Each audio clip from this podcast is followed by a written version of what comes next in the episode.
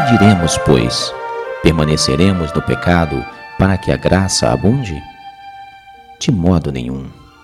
Nós que estamos mortos para o pecado, como viveremos ainda nele? Ou não sabeis que todos quantos fomos batizados em Jesus Cristo, fomos batizados na sua morte?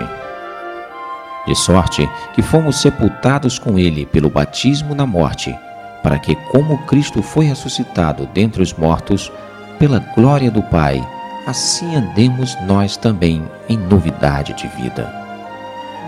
Porque se fomos plantados juntamente com Ele na semelhança da Sua morte, também o seremos na da Sua ressurreição. Sabendo isto, que é o nosso homem velho foi com Ele crucificado, para que o corpo do pecado seja desfeito, para que não sirvamos mais ao pecado porque aquele que está morto está justificado do pecado.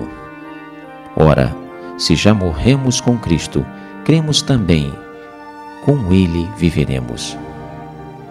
Sabendo que, tendo sido Cristo ressuscitado dentre os mortos, já não morre, a morte não mais tem domínio sobre ele.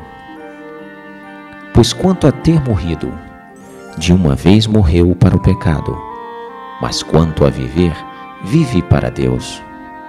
Assim também vós considerai-vos como mortos para o pecado, mas vivos para Deus em Cristo Jesus nosso Senhor. Não reine, portanto, o pecado em vosso corpo mortal, para lhe obedecerdes em suas concupiscências. Nem tampouco apresenteis os vossos membros ao pecado por instrumentos de iniquidade, mas apresentai-vos a Deus como vivos dentre os mortos, e os vossos membros a Deus como instrumentos de justiça. Porque o pecado não terá domínio sobre vós, pois não estáis debaixo da lei, mas debaixo da graça. Pois que pecaremos porque não estamos debaixo da lei, mas debaixo da graça? De modo nenhum. Não sabeis vós que a quem vos apresentardes por servos para lhe obedecer, sois servos daquele a quem obedeceis, ou do pecado para a morte, ou da obediência para a justiça?